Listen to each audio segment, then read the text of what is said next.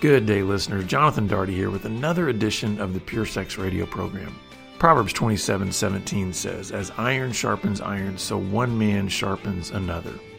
You know, this idea of helping each other get sharper is so common in our work with men, especially in our Gateway to Freedom 3-day workshops. You know, guys form a bond that is so deep and meaningful. So in this episode, Stephen and I talk about what can men hope to be saying maybe like 6 to 12 months after they have begun their honest journey towards greater integrity. Now, these insights are coming directly from other men who have traveled this journey and what they've discovered on the way. The hope is that these men can help other men to press on and finish well.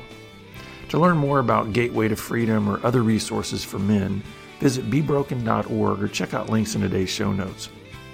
And as always, come on, please rate and review the podcast after listening, because this really does help other people to find it. And we're so grateful for you as our listeners, because we are a listener-supported podcast.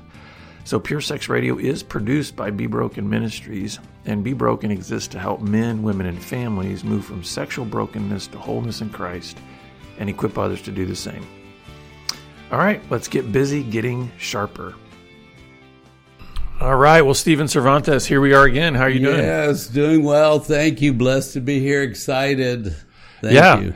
Well, today's topic is about brothers helping brothers. And I love this because, you know, we've gotten to see so many, like, over the years, guys come through Gateway or just, you know, small groups or support groups and things. And one of my favorite things is, you know, we talk about it all the time that it happens in these Gateway workshops. You get all these guys from all over the country in different places, don't know each other. They come in, they're coming in for deep brokenness, right? And you can just see like the nervousness and the anxiety and all that. And then once they get into the group and they start sharing their story, it's almost as if they're going to fight to the death to protect one another, right? Oh, that's good. It's like there's this brotherhood that is formed that they go, man, we're in this together, you know? And they say, I've told things here I've never said before. And I've seen things about myself and learned, and this was a safe place, so thank you. So I'm excited about this topic because I do think that that whole theme of iron sharpening iron and is brothers helping brothers. So where do you want to take us today on this? So I thought we should go to a place where, what if you've been to a Gateway weekend, you had your eyes open, your heart open, your mind open, your will is there to go forward now and embrace this, and you start your journey. What kind of things are you going to be saying 6 months to 12 months into the journey? Okay, so this is what we're going to hear, and you can add to whatever things I wrote down here. But here's one. I'm a go fast guy, and I'm learning to go slow. Wow. And I got to tell you, this is a personal one. My father was a go fast guy, and he said, I tell you to do a job, you do it fast, you do it now. And all my life, go fast, go fast, go fast. It's like, when do we go slow, Dad? When do we go deep, Dad? You know? And it's only, is this the 6 months or is it months? But I mean, you're going to hear in these comments kind of awakening thoughts of the old and the new and the change that's occurring. If you're in a hurry, if you're a go fast guy, what if you start slowing down? What happens in the world? What happens with you to the people around you? And at 6, 9, 12 months, when you slow down, it's like, whoa. Yeah. Well, this is actually an ongoing theme in my own life. I feel like about every 6 to 12 months in my life, I have to remind myself, okay, slow down, because it's so my propensity is typically to go fast. One thing I have recognized though, and this is one of maybe those beautiful mercies that God has even woven into the brokenness of creation, because, you know, death wasn't his original plan, but the idea that everything's in a state of decay is that as you get older, you kind of are forced to slow down in some ways. And so I would encourage people to lean into that rather than, you know, everybody's got every kind of supplement and everything else to just fight it. And I'm not saying don't be healthy and all that, but you know what? It's okay if you just go slower now than you did 10, 15 years ago. Wisdom is talking here. And that idea here, and I know what he's talking about, not necessarily about your body, but the idea of like how can I slow my mind down? Yes. How can I slow my speech down? Oh, how can I think good. A little? Let me think before I talk. You know, go deeper, kind of be richer, see more, hear more, enjoy more, stay present. So he said, I'm accepting a new reality that there is more sadness and more joy in my life. Mm. Sadness, which is an important part of dealing with life, because there's plenty of sadness. Don't fight it. Lots of things to grieve, but also a new joy from the richness and from the seeing and the deeper knowing. There's a joy coming out of me. He said, I didn't know you could have sadness and joy, but that's my new reality. It makes me think of, we've got a local artist friend here, and she did a painting one time that's been probably one of her most popular paintings. And it's sadness and joy. And she painted them as like two people dancing, and there's one, the sadness is kind of darker and the joy is kind of lighter. And this idea that it's okay that those things can be intertwined. In other words, you don't just have sadness over here and you have joy over here. Yeah. Like there is a way in which they can be combined in your experience, and that's a good thing. It's okay to be sad, and it's okay to have joy. So, number 3 comment, I used to be a people pleaser. And now I realize I don't have to make everybody happy. Mm. Whoa. You need to speak into this one, because I know that's been, you've got the people pleaser, make everybody happy. And if you're happy, then I know you're going to like me. Yeah. But then when you realize it's like you're not going to please everybody, and man, you can wear yourself out trying. There are people who will never be pleased, and some people are pleased, and tomorrow they'll be unpleased. And don't we sometimes in the people pleasing make assumptions that people are paying more attention to us than we actually think they are? Right? I mean, you can be doing all this stuff, try to please people, and they're still self-absorbed. They're not really thinking about whether or not you're doing anything. But I love the fact that, again, I love that we're going through this and showing the contrast between the old system, or what was called here the old program, right? Which is saying the way I'm going to cope, the way I'm going to exist, the way I'm going to have value is if I please people, right? Yeah. And now he's saying, you know what? This isn't really where my value is rooted. This isn't really where my identity comes from. Mm. There's a way in which it's like, if this person neglects me, if this person doesn't respond the way I would hope to me wanting to do something for them, does that have to all of a sudden crush my sense of self or crush my identity? But see, the new program is starting to try to grow in that, right? Right. Like, okay, I don't have to have that, you know. Because there's this sense of just neglect yourself and please others, which that's exhausting, because you neglect yourself. Well, and that's not even healthy, No, that's right. It doesn't work. But he goes, hey, what if I stopped trying to please everybody else and decided that's impossible? What's the next plan? Please some people, help some people, do what you can, save some reserves, take care of yourself, you know, work on growth and recognize they're growing. And the difference, I think, too, in the new program is this one particularly, and I think a lot of them can be this way, is there's a massive shift in your motivation. See, previously, potentially people-pleasing was, I'm doing that for me, right? Because I'm saying... Well, but I lie and act like I'm pleasing you. But what really, I'm saying is the true motivation is I want to get some strokes. I want people to say, isn't he amazing? Isn't he wonderful? And be happy around me. Whereas the new program can be, can I actually just serve someone for the sake of doing good to them? Let it go. Yeah. And like, let that be my motivation, because I want to please God. And I want to actually... Are you doing therapy with me? I'm just saying... I'm doing therapy. Yeah. Just take care of me, and I can't please everybody. I can help you a little bit, patch you, and send you down the road. If you're not completely happy, okay, fine. Right? I'm not going to make you happy, because that's the lie of this. I can make everybody happy. Just please them.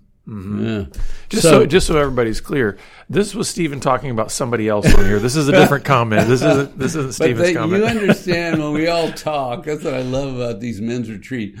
People say things like, I thought that, but I never said it. Oh, right. That's how you put that together. Oh, my God. Oh, that's a great insight. Oh, I never thought that, but that would change everything. I mean, you hear these things, and the beauty of men giving us permission to use their stuff, thank you, gentlemen, is that we get to look at the different templates and try on different things.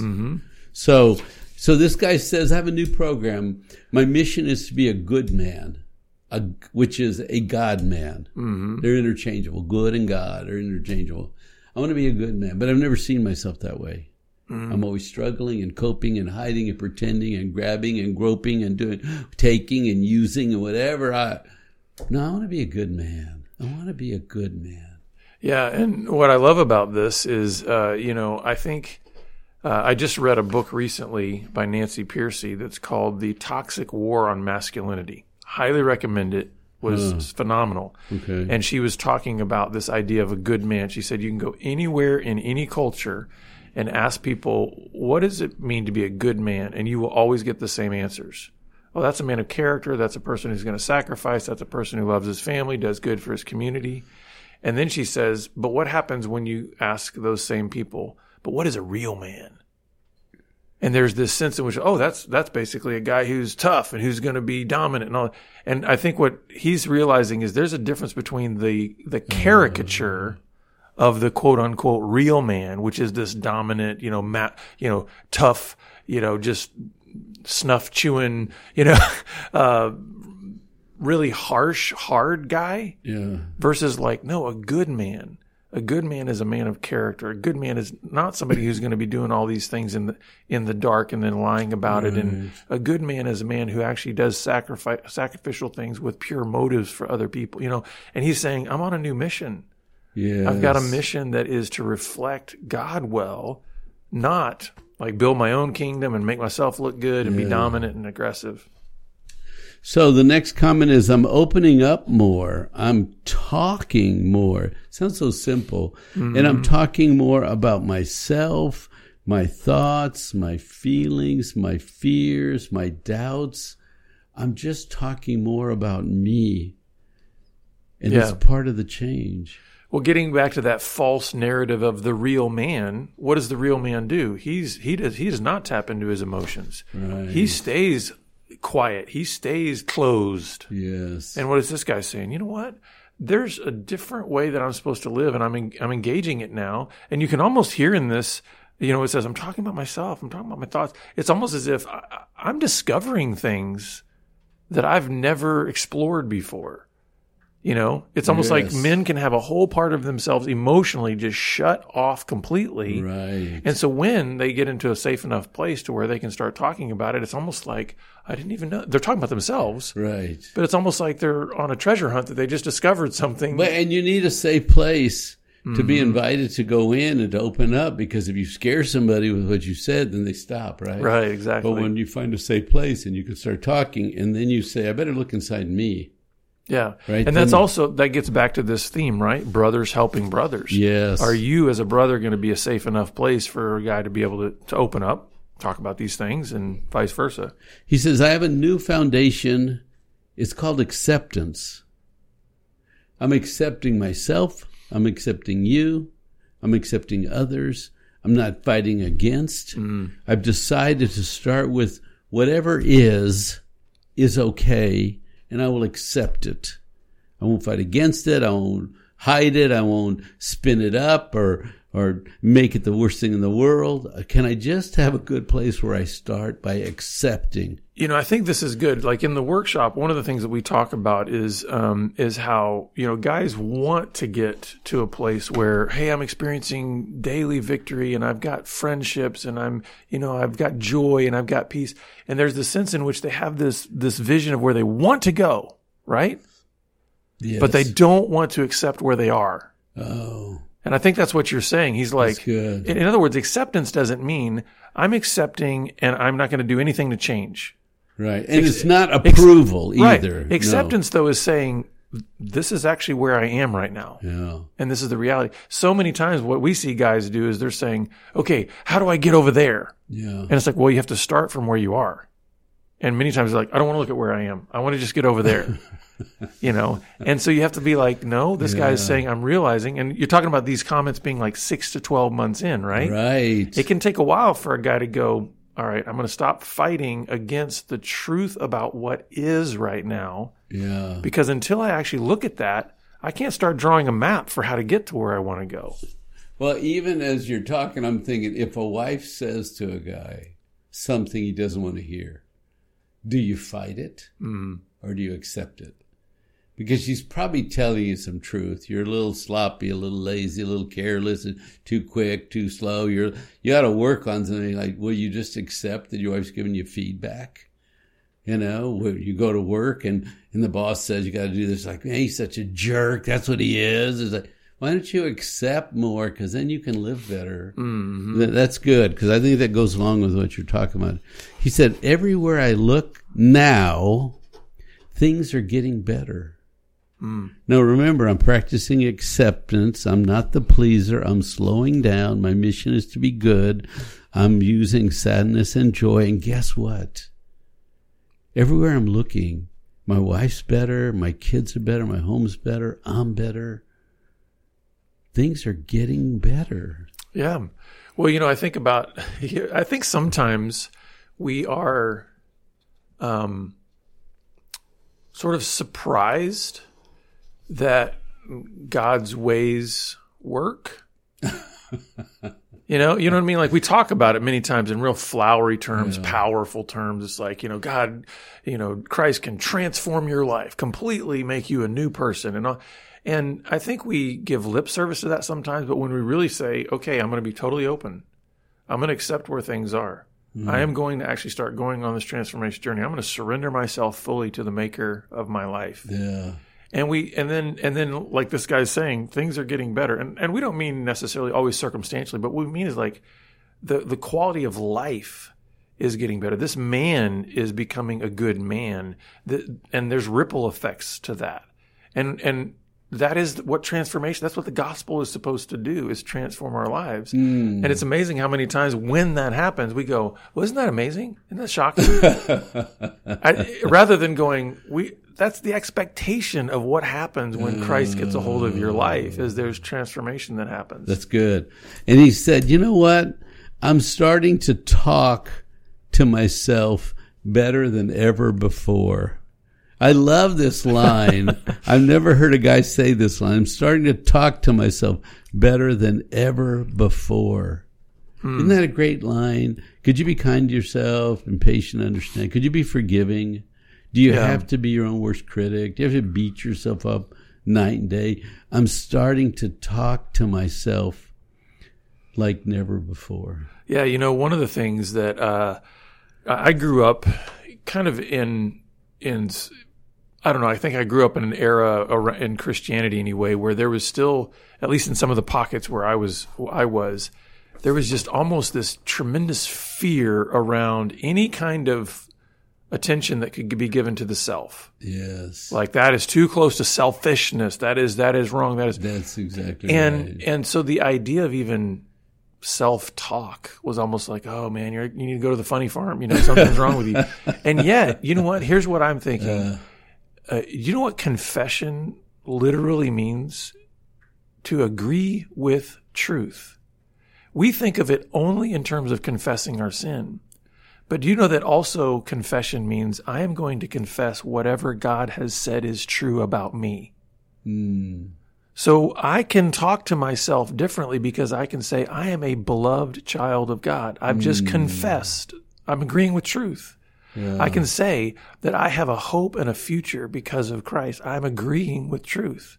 You know, so there's a sense in which I love this statement, because he's saying, I've probably used very different language toward myself before. Probably shame language, you know, performance language, whatever. Yeah, you've grown a lot. This is good. And so now it's like, but wait a second. That's not what God says about me. Yeah, right. So can I say the same thing to myself because he's already said it about me?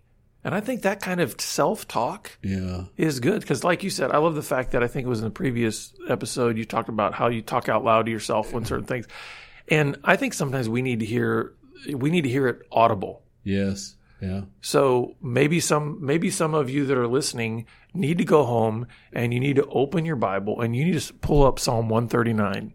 Okay. And you need to read that out loud about how much God has cared about you and known you from the very beginning. Mm. And he spoke worth and value into you before you were ever even born. Mm. And so sometimes I think we need to hear those things out loud so that we can change our self-talk. Our dialogue. And I like what you say, because it's like, die to self. You have to die to yourself. This is what we've heard growing up. Die to yourself. It's like, okay, I'm a self. I'm supposed to die? I thought he made me. Mm-hmm. No, you're supposed to die to your selfishness. Yeah.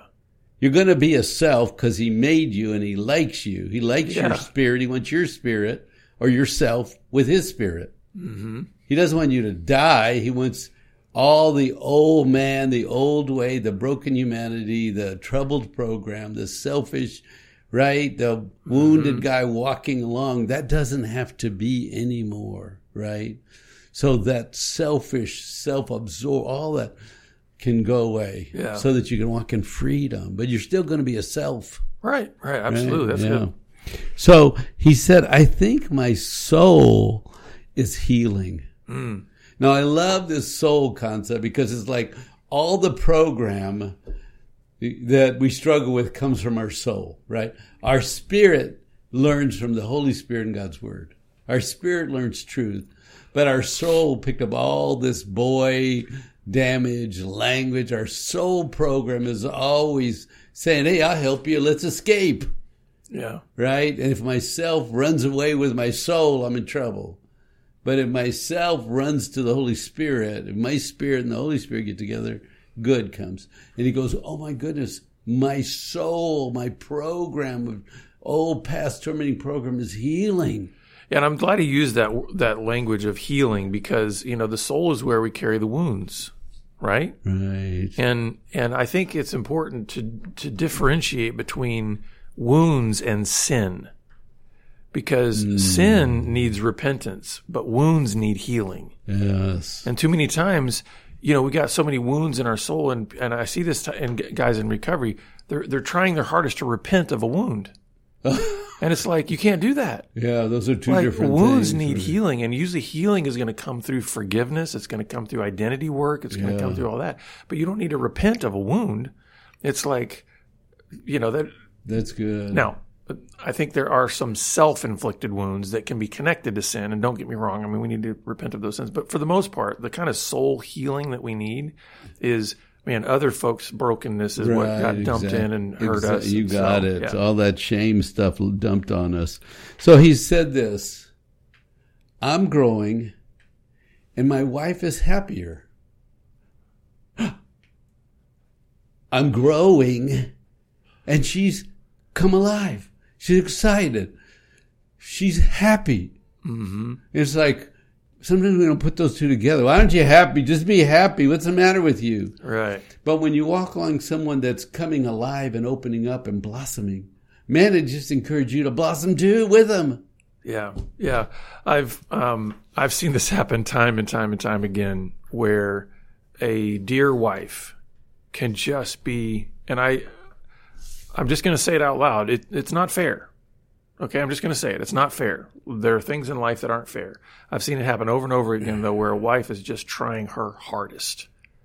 Like she is beating her head against the wall. She is trying to maintain the family. She is trying to help her husband. And he is and he's in the dark. Yeah. And he is unwilling yet. He is not growing. Yeah. He has not accepted. He's not come into the light. He's not.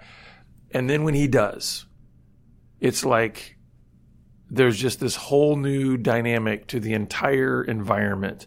And like I said, it's not fair, but I've seen it happen over and over and over again. Where when he turns his growth system will finally say, I'm going to quit being childish. I'm actually going to open myself up and really start going on a growth mission. Yeah. Then it's all of a sudden the ripple effects just have an incredible and everybody, outcome. All ships rise with a rising tide, right? Everybody, the kids' boat, mom's boat, everybody's boat rises. And the reason I said that is because, you know, he says my wife is happier because I've seen it where those wives, you know, they're trying their hardest and their soul is heavy. Thank you, wives. And then when he finally sort of the lights come on, it's as if her soul can be set free too, and finally she can rejoice, and there is a sense in which we're going in the right direction now. Amen. You know? So I have this new comforting thought, and it goes like this. I'm going to be okay. I'm going to be okay. I've never thought I was okay or I could be okay. Everything could be okay. Life could be okay. Yeah. And it's just like such a simple thought. It's almost like a kid going, I know how to read. Yeah. I used to sound out words. Now I know how to read. It's and this man says, my life can be okay. It's kind of like I mentioned earlier, where it's like there's these discoveries going on, right? Yeah. And I think this is where, again, like addiction, secrecy, shame, it keeps you locked in this place of like perpetual doubt, where even if somebody would come to you, Stephen, when you're in your darkest place and say, you know, you're a beloved child of God that is made for great things. Like, and you'd be like, no, I'm not. Could you just shut up with the God stuff? I'm in pain over here. You know? And yet, then when the lights come on, all of a sudden there's this hopeful message of, you know what? I'm going to be okay. It's going to be all right. I'm not going to drown, you know? So it's good. I'm limiting myself to doing more good things and less bad things. Again, simple, right? Very simple.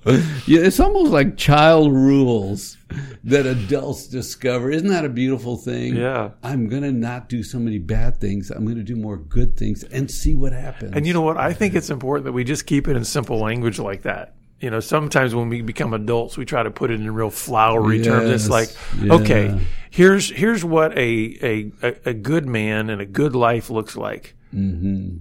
Don't do bad things, do good things. You know, like, let's keep it simple, right? But isn't it a rule of the kindergarten rules? Hold hands when you cross the street, you know, work like a team. But here's the thing, and also getting back to the theme here of brothers helping brothers, right? Yes. This is part of it. Can we help each other to do more good things than bad things? So this isn't about, yes, we've all got personal responsibility. We're all personally accountable before God, right? But we're also charged from God to say, you need to encourage your brother. You need to pray for your brother. You need to bear your brother's burdens. That's good. You know, and so we've got to do this together. And here's another thought. This guy says, I've been paying attention to my own thoughts, and my thoughts are even getting lighter. Yeah. My thoughts used to be dark and heavy and ugly. And my thoughts are getting lighter. Well, we are told to walk in the light.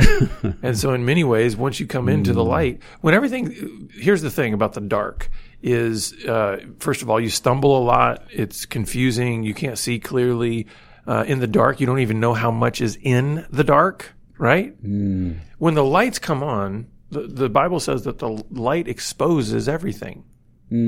So there's a sense in which I think your thoughts can become lighter because you're going, I see clearly everything that's got to be dealt with here. That's good. Whereas before I was trying to hide it and cover it up and all this, and now it's like, okay, it's out here, so it's not so threatening and overwhelming, so even my thoughts can lighten up. Good. I'm experiencing a life that I never, ever thought about. I've lived around people that were taking and using, and sure they were kind, but they were miserable people and unhappy people and lonely and struggling. You know, this, I'm living a life that I never was told about. I never thought was possible. I'm living a life I never knew existed. This is such a foreign life that I'm now living. Yeah. We talk in the workshop about these two, you know, environments. And one of them we call lust land and the other one we call purity place. And the idea is they're completely foreign from one another. So everything that's going on in lust land is a different language and culture and everything than what's going on in purity place. And when guys start recognizing, I am made to live a life of integrity and purity and wholeness and goodness, they start to realize that I have been living in a totally different culture, and now I'm starting to learn how to live in a new place. Yes. And when you talk about this being comments that come 6 to 12 months into a guy's journey, you realize that's when things start to, you start having comments like this. You know, I never really knew what this other place was like to live in. I never really knew how to walk the streets. I never really knew the language. And now I'm starting to, discover what it's like to live in this new place. So he said, I'm going to sort of close with these comments. Before, my damaged soul was leading the whole operation. My whole system was coming from this old pain, baggage, damage of my youth. But now, my spirit and the Holy Spirit are leading, and my damaged soul is following behind. Now, you think about that. And he says, I'm finding Jesus amazing. Think about Father, Son, and Holy Spirit. My spirit is following the things that Jesus showed us how to live, the words that God gave us, and the Holy Spirit leading me and opening my eyes. In my program, my damaged soul is behind me, and I'm walking forward in my spirit with God, and all this stuff is happening. Yeah, that's good. Well, we hope that this has been encouraging for you. This is about brothers helping brothers. I know we were giving comments from different guys that are different stages of the journey, but we hope that you can then use a lot of this in terms of how can you help your brother? How can you help your brother by saying, hey, my soul is healing, or you know, I'm talking to myself differently now. Yes. And these are things that we need to share in that community of brotherhood. And so we hope it's been helpful. Yes. We've got resources to help you take your next best step on your journey. And so please reach out to us. And we look forward to seeing you back here again next time on the Pure Sex Radio program. God bless. Pure Sex Radio is paid for by Be Broken Ministries. Visit us online at puresexradio.com.